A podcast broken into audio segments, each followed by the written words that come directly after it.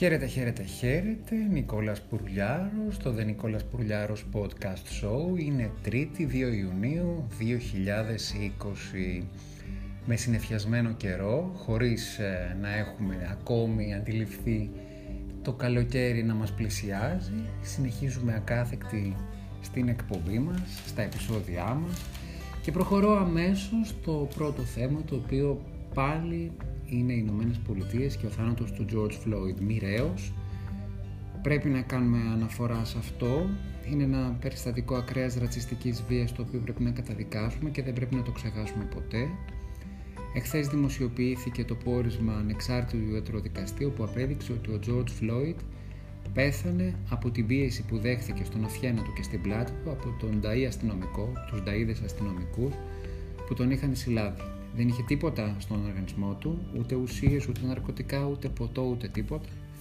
Μένει να καταρριφθεί και αυτό το γελίο κατηγορητήριο ότι είχε, κλέψει, ότι είχε πληρώσει ένα, σε ένα παντοπολείο με ένα πλαστό 20 δόλαρο. Ξέρετε, είναι όλα αυτά τα σενάρια που φτιάχνουν μετά οι cleaners, οι καθαριστές λεγόμενοι, οι οποίοι προσπαθούν να αιτιολογήσουν κάπως αυτό το φρικτό πράγμα το οποίο έγινε. Οι διαμαρτυρίες συνεχίζονται στη ΣΥΠΑ, υπάρχει ένα κίνημα υποστήριξης από όλο τον κόσμο. Σε 15 πολιτείες των Ηνωμένων Πολιτειών ο κόσμος είναι έξω στους δρόμους, είναι στα κάγκελα. Προσπαθούν να διατρανώσουν την αντίθεσή τους στην διαχείριση του θέματος από τον πρόεδρο Τραμπ, ο οποίος προσπαθεί να επιβάλλει νόμο και τάξη. Από ό,τι διάβασα στα μέσα μαζικής ενημέρωσης, προσπαθεί να ενεργοποιήσει ένα νόμο του 1807 για να επιτρέψει τη στρατικοποίηση, την παρουσία του στρατού δηλαδή σε αυτές τις 15 πολιτείες έτσι ώστε να σταματήσει τη διαμάχη. Μηνύματα κυκλοφορούν στα social media από διάσημα πρόσωπα για να εκδηλώσουν τον πόνο τους και την αντίθεσή τους σε αυτό το φρικτό έγκλημα που έγινε ενάντια στον George Floyd. Είδαμε την Ellen DeGeneres η οποία πραγματικά ξέσπασε κλάματα, είδαμε την Beyoncé. Οι άνθρωποι συνασπίζονται, φτιάχνουν πλατφόρμες, επιμένουν σε αυτό που λένε όλοι ως σύνθημα ότι Black Lives Matter, matter, ότι οι ζωές των μαύρων μετράνε εξίσου και είναι και κακό κιόλας που το λέμε black νομίζω. Εγώ θα το έλεγα in color. Θα προσπαθήσω να μείνω politically correct σε αυτό. Δεν μου αρέσει καθόλου η λέξη. Μαύρος, λευκός. Προτιμώ να λέω έγχρωμος ή Αφροαμερικανός. Ε, και διαμαρτύρονται και άλλοι επί του πρακτέως. Η Halsey, η συμπαθέστατη νέα pop star, βρήκε στους δρόμους του Los Angeles να διαμαρτυρηθεί και μάλιστα ήταν μια, σε μια διαμαρτυρία όπου δέχθηκε πειρά από αστυνομικούς. Συνέβη και αυτό.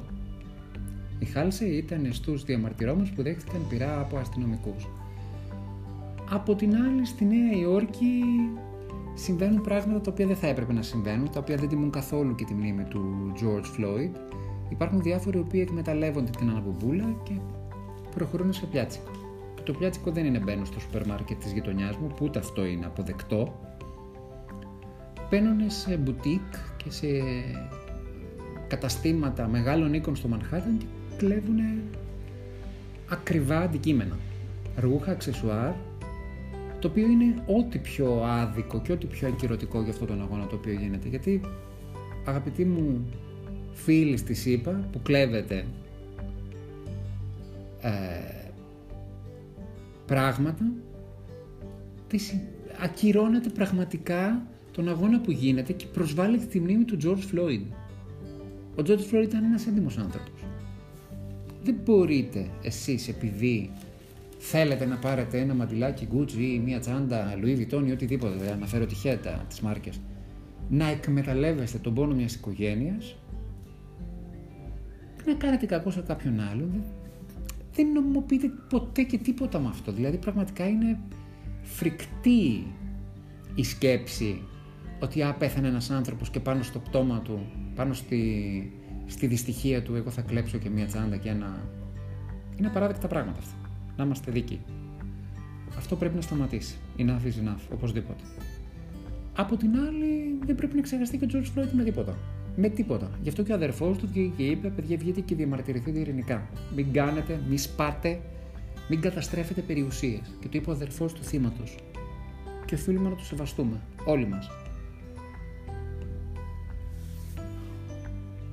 Και μέσα σε όλο αυτό υπάρχουν διάφορες τα social media που θυμούνται τον Michael Jackson, ο οποίος είχε μιλήσει για το θέμα του ρατσισμού πολλά χρόνια πριν. Η Μαντόνα σε μια συμβολική κίνηση να τιμήσει τον Michael Jackson ανέβασε στα social media της τον γιο της τον David να χορεύει τραγούδι του Michael Jackson και πάρα πολύ έτσι πολύ γενναιόδωρα από το χώρο της showbiz ευρύτερα της αμερικανικής αλλά της παγκόσμιας θυμήθηκαν ότι η βασίλισσα της Pop ήταν τελικά η πρώτη η οποία προσπάθησε με έναν ευθύβολο τρόπο να βάλει τέλος στους διαχωρισμούς. Όταν στο βίντεο κλιπ του Like a Prayer παρουσίασε έναν μαύρο Ιησού και όταν παρουσίασε ένα βίντεο κλιπ με σενάριο σαν να ήταν ταινία μικρού μήκους για έναν ε, Αφροαμερικανό, ένα μέλος της έγχρωμης κοινότητας της Αμερικής να οδηγείται άδικα στην αστυνομία για ένα έγκλημα που δεν έχει κάνει. Δεν λιβανίζουμε τη Μαντόνα αυτή τη στιγμή, τα πράγματα είναι σοβαρά. Αλλά οφείλουμε να το πούμε. Και ότι τελικά η φήμη και η δόξα δεν είναι απλώς φήμη, δόξα, λεφτά, όπως τώρα το έχουν κάνει οι Kardashians ας πούμε. Για ορισμένους ανθρώπους είναι φιλοσοφία ζωής. Είναι καλλιτεχνικό όραμα, είναι φιλοσοφικό όραμα.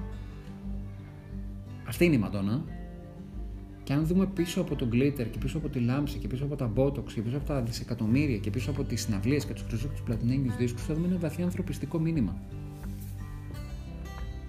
Οπότε,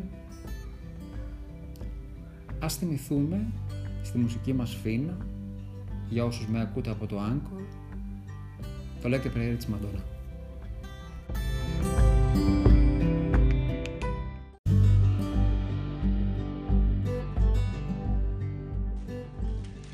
Σήμερα, 2 Ιουνίου του 1946, η γειτονική μας Ιταλία κατάφερε και γιόρτασε την εκδίωξη του φασισμού και την ε, θέσπιση δημοκρατικού καθεστώτος μετά το τέλος του Δευτέρου Παγκοσμίου Πολέμου. Γιορτάζουν δηλαδή 74 χρόνια, κλείνουν τα 74 χρόνια δημοκρατικής διακυβέρνησης. Δυστυχώς η Ιταλία αυτή την εποχή έχει πολλά προβλήματα, πλήττεται από τον κορονοϊό ακόμα. Έχουν βελτιωθεί κάπως τα πράγματα, ωστόσο δεν είναι εύκολη κατάσταση με τον τουρισμό. Ακόμη δεν υπάρχουν και πρωτόκολλα υγείας για να ταξιδεύουν εύκολα οι άνθρωποι στην Ιταλία από και προς την Ιταλία. Εχθές βέβαια λάβαμε τα πρώτα μηνύματα από αεροπορικές εταιρείες ότι από τον Ιούλιο ανοίγει η αγορά της Ιταλίας. Οπότε σιγά σιγά ας ελπίσουμε ότι όλα θα πάνε καλά και ότι η γειτονική μας χώρα θα βρει τα πατήματά της. Τα χρειαζόμαστε και εμείς, μην γελιόμαστε. Δυστυχώς είμαστε σε μια δύσκολη θέση και εμείς και οι φίλοι μας οι Ιταλοί που πρέπει να παλέψουμε και τον τουρισμό.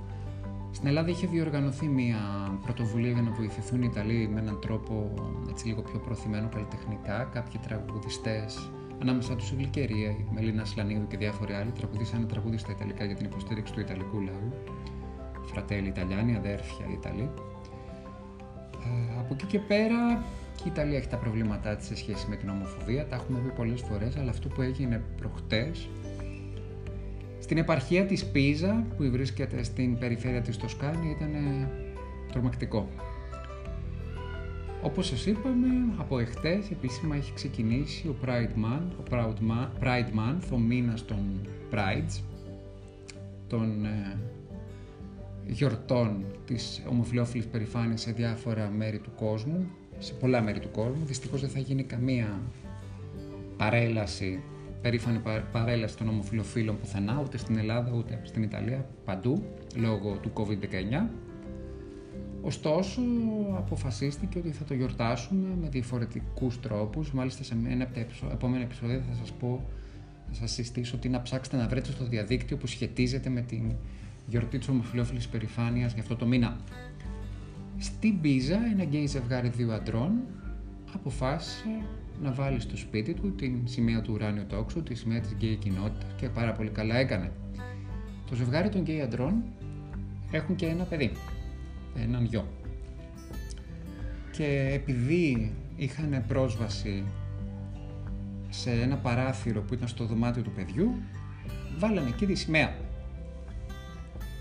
κάποιοι φασίστες ομοφοβικοί θεώρησαν πάρα πολύ καλή ιδέα να καταστρέψουν τη σημαία της ομοφιλόφιλης περηφάνειας του ουράνιου τόξου, όχι απλώς να την κατεβάσουν, να τη σκίσουν, οτιδήποτε.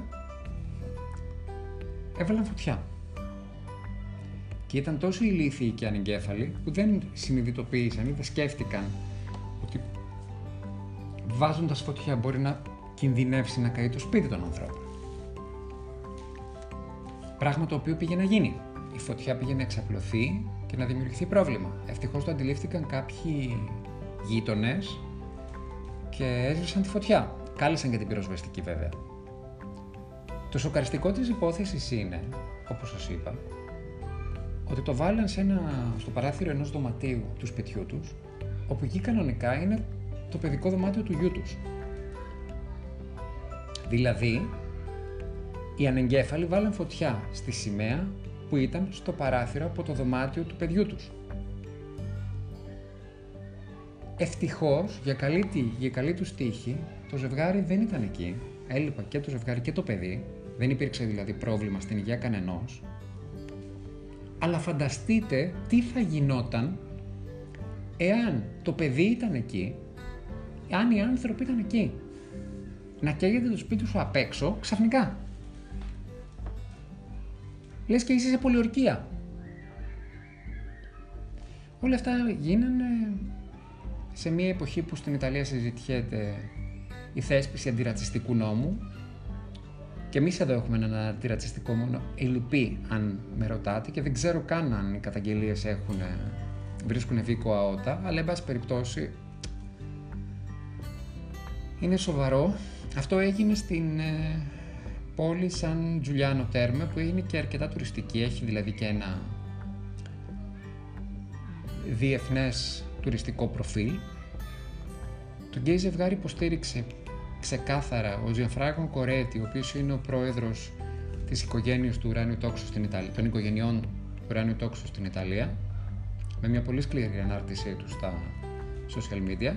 Ευτυχώς όμως την ίδια στάση είχε και ο δήμαρχος ο Σέρτζιο Ντιμάιο. Ευτυχώς η Τοσκάνη είναι μια δημοκρατική, πολύ έχει δημοκρατική παράδοση. Υποστηρίζει το Παρτίτο Δημοκράτικο, το κέντρο αριστερό κόμμα εδώ και πάρα πολλά χρόνια. Και ο Δήμαρχος ήταν και πολύ σκληρός και προειδοποίησε στην ανάρτησή του ότι όποιοι το κάνανε να ξέρουν ότι γύρω περιοχές έχει κάμερες, πότε θα τους βρουν είναι πολύ δεδομένος ότι θα τους βρουν και ότι η ιστορία αυτή θα πάρει το δρόμο της δικαιοσύνης από τη μία αλλά και της δημοσιοποίησης από την άλλη. Δηλαδή ότι θα τους θα τους γνωστοποιήσουμε ποιοι είναι. Και νομίζω ότι πρέπει να γίνει, πρέπει να υπάρξει ένας παραδειγματισμός, όπου και αν είναι. Είτε είναι μικροί και έχουν πιτσιρικάδε οι οποίοι έχουν μεγαλώσει με ομοφοβία, εφόσον είναι ενήλικοι, είναι υπεύθυνοι των πράξεων τους. Μην αρχίσουμε τα ναι μεν αλλά, εάν υπήρχαν άνθρωποι εκεί μέσα, μπορεί να γινόταν κακό. Όπως έγινε κακό στις ΗΠΑ με τον George Floyd και αυτά είναι συγκοινωνούντα δοχεία. Είναι δύο διαφορετικές μορφές του ρατσισμού. Τελεία και παύλα. Και εδώ εγώ τώρα θα συνεχίσω με τις μουσικές μου σφήνες και θα βάλω ένα τραγούδι του Bruce Springsteen που λέγεται I'm on Fire είναι ένα τραγούδι κινητοποίησης, δεν έχει καμία σχέση με. Και καλό είναι έτσι να έχουμε μια επιθυμία για ζωή, για δικαιοσύνη, για αγωνιστική δράση, για δημιουργία, για έρωτα. Να καιγόμαστε να ζήσουμε ρε παιδιά. Αυτό λέει το τραγούδι και αυτό λέω και εγώ. Αγαπήστε, ερωτευθείτε, αφαιθείτε στον έρωτα, στη δημιουργία, στη δουλειά, στην εργασία, στην... σε αυτό το οποίο είναι το πάθος σας ας πούμε. Και αφήστε τα μίση και τα διαχωριστικά τείχη και ανοίξτε το μυαλό σας.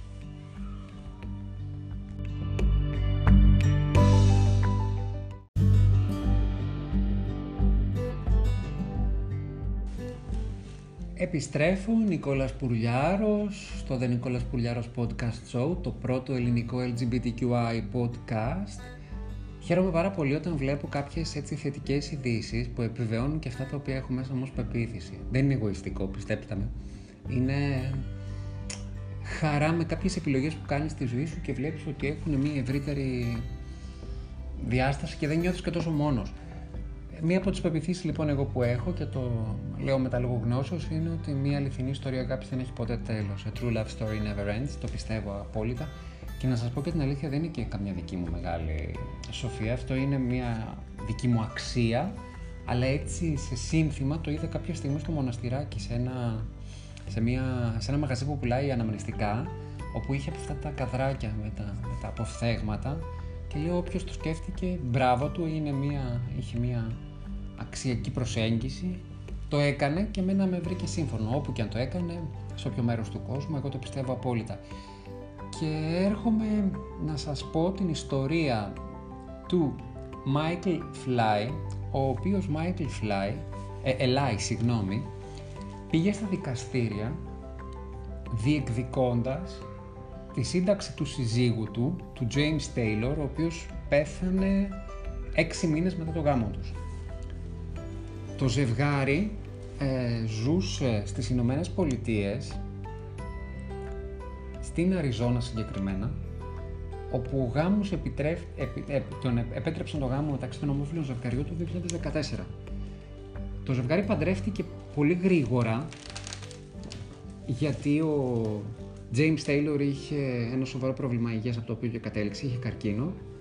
Δεν ήσαν νέοι άνθρωποι, ήσαν άνω των 75, είναι άνω των 75, ο Michael Eliza ακόμα, αλλά ήταν μαζί 43 χρόνια. Γνωριστήκα το 1971. Ήσαν ερωτευμένοι μέχρι την τελευταία στιγμή. Είχαν κοινό σπίτι, κοινό ταμείο, κοινή ζωή. Μιλάμε για έναν πολύ μεγάλο έρωτα. Μέσα από τις διηγήσεις του Ελάη και των ανθρώπων οι οποίοι ήταν το περιβάλλον τους. Για πολύ μεγάλο έρωτα, παιδιά. Και πραγματικά είναι συγκινητικό να σκεφτεί κανείς ότι το 1900, από το 1971 τα πράγματα πολύ διαφορετικά και οι άνθρωποι αυτοί ζήσαν την εξέλιξη, ζήσαν την απόλυτη απαξία, το φόβο, περάσαν το μεγάλο χαμό τότε που έγινε στην LGBTQI κοινότητα με το HIV, δεκαετία του 80 ενώ με, το, με πολύ φασιστική αντιμετώπιση από την διαχείριση του Πρόεδρου Ρέιγκαν. Πέρασαν την πτώση, την κατάπτωση των αξιών της δεκαετίας του 90, πέρασαν το 2000 όπου ξαφνικά όλοι άρχισαν να πουλάνε ως lifestyle το ότι είναι πάρα πολύ cool το να ε, ή να μην είσαι μονογαμικός, να είσαι μόνος σου, μια εποχή έτσι που σου έλεγε το lifestyle ότι είναι πάρα πολύ ωραίο να αντικαταστήσεις τους ανθρώπους με υλικά αγαθά, με κάρτες, με αυτοκίνητα και το να έχεις πολλούς εραστές είναι μέρος της ευζοίας σου. Όλοι αυτοί οι άνθρωποι τα νικήσαν όλα αυτά. Και παραμείναν από την πρώτη μέρα που γνωριστήκαν μέχρι τελευταία ερωτευμένοι. Τέλος πάντων, επειδή ήταν μόνο 6 μήνες παντρεμένοι, γιατί μετά ο James Taylor πέθανε, το Αμερικανικό Δημόσιο αρνούνταν να αποδώσει τη σύνταξη στον Michael Eli. Αυτός όμως το έκανε και το έκανε όχι για να πάρει τα λεφτά. Το έκανε κατά κύριο λόγο πως δήλωσε γιατί ήθελε να τιμήσει τα 43 αυτά χρόνια και γιατί αυτός ήταν ο άνθρωπος της ζωής του και γιατί και με αυτόν έζησε μια ζωή και γιατί αυτόν τον αγαπούσε πάρα πολύ. Επομένως λοιπόν είναι πάρα πολύ λογικό να χαιρόμαστε εμείς που ακούμε αυτό το πράγμα οι νεότεροι, ένα, όσοι εν πάση περιπτώσει έχουμε το ίδιο αξιακό κώδικα. Εγώ προσωπικά χαίρομαι που υπήρξε δικαστήριο στην Αμερική και μάλιστα στην Αριζόνα, μια πολύ συντηρητική πολιτεία που έδωσε δίκιο σε έναν άνθρωπο μεγάλης ηλικίας, θα μπορούσε να του το έχει αρνηθεί, και κάπως έτσι ο Μάικλ Ελάι τιμά τη μνήμη του συντρόφου του και βγήκε και το δημοσιοποίησε και λέει παιδιά ο αγώνας τελικά δεν είναι μόνο στα Pride, μόνο στα social media, μόνο στο lifestyle. Ο αγώνας είναι στην καθημερινότητα. Η αγάπη των δύο ανθρώπων είναι η, να το πω λίγο έτσι ευρύτερα, είναι λίγο η ομπρέλα η οποία συγκεντρώνει την μεγαλύτερη μορφή αντίστασης απέναντι σε όσους έχουν δεδομένες αντιλήψεις ότι είναι κάπως το gay lifestyle. Οι άνθρωποι είναι ελεύθεροι παιδιά και επιλέγουν. Οπότε αν κάποιος επιλέγει να είναι με τον σύντροφό του και να τον αγαπάει, πρέπει να το διεκδικήσει. Και δημόσια και ιδιωτικά και απέναντι στο δικαστικό σύστημα και δεν είναι καθόλου κακό το να είσαι μονογαμικός. Έμενα είναι πολύ μεγάλη απαραίτητη προϋπόθεση σε μια σοβαρή σχέση. Κάνω μόνο σοβαρή σχέση στη ζωή μου. Με ενδιαφέρει μόνο η σοβαρή σχέση και με ενδιαφέρει η μονογαμία. Το λέω, δεν έχω πρόβλημα να το πλούτσω. Και κάτι τέτοια παραδείγματα με κάνουν να χαίρομαι. Και επειδή πριν έπαιξα ένα θέμα από την Ιταλία, το αυτό της Πίζα, με ένα τραγούδι αγγλόφωνο αμερικάνικο του Bruce Springsteen, τώρα αυτό το αμερικανικής γεωγραφικής προσέγγισης θέμα θα το συνδυάσω με ένα ιταλικό τραγούδι που λέγεται «Μιμάνκι», μου λείπει. Είναι ένα τραγούδι της Λορεντάνα Μπερτέ, μια τραγουδίστρια που έχει πάρα πολύ μεγάλο ενδιαφέρον και θα ήθελα κάποια στιγμή της να σας αναφέρω πολλά πράγματα για τη Λορεντάνα η οποία είναι και φοβερά υποστηρικτική στα δικαιώματα της LGBTQI κοινότητας και της γυναικείας χειραφέτησης και είναι και αντιρατσίστρια. Έχει πολλά να πει η Λορεντάνα.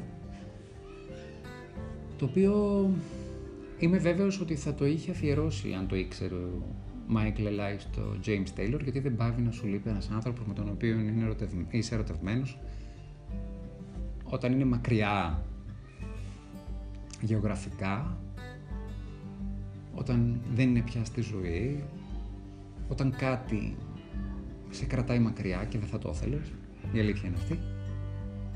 Είμαι ο Νικόλας Πουρλιάρος, αυτό ήταν και για σήμερα, τελειώσα το σημερινό μας επεισόδιο. Με ακούτε στο Anchor που μπορείτε και απολαμβάνετε τις ε, μουσικές μας φίνες, στο Apple Podcast, στο Pocket Cast, στο Google Podcast, στο Breaker, το Radio Public, φυσικά και το Spotify. Σας χαιρετώ, να έχετε μια καλή συνέχεια και τα λέμε αύριο. Νικόλας Πουλιάρος Podcast Show, το πρώτο ελληνικό LGBTQI podcast. Σας φιλώ.